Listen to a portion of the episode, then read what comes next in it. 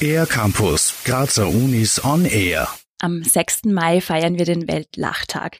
Dabei geht es darum, durch eine freudige, positive Lebenseinstellung ein globales Bewusstsein für Gesundheit, Glück und Frieden zu schaffen. Warum wir überhaupt lachen, erklärt Ursula Wissiak von der Universitätsklinik für medizinische Psychologie und Psychotherapie der MedUni Graz.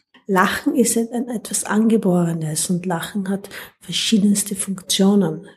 Also einerseits sagt man so, es ist ein ganz frühes Kommunikationsmuster. Und wenn Sie daran denken, ein Neugeborenes oder ein paar Wochen altes Kind zu haben und sie lachen an. Ja, das ist also so Vertrautheit, Zustimmung, Freude, Kontaktaufnahme.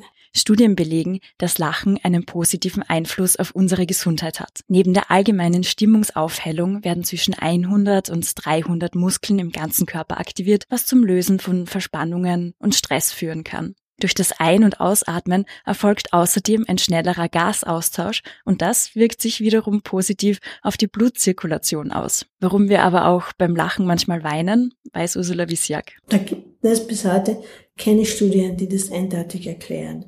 Aber wir wissen, dass ein Reiz an das Gehirn kommt, der dieses Lachen auslöst und bei bestimmten Emotionen, es gibt ja auch also Freudenstränen, wenn eine Emotion anscheinend ein gewisses Niveau erreicht, dann wird der Tränenfluss aktiviert. Herzhaftes Lachen wirkt auch bei Alzheimer-Patienten und Patientinnen positiv auf die Stimmung und das soziale Verhalten. Echtes, starkes Lachen kann aber auch Lernerfolge ganz allgemein fördern.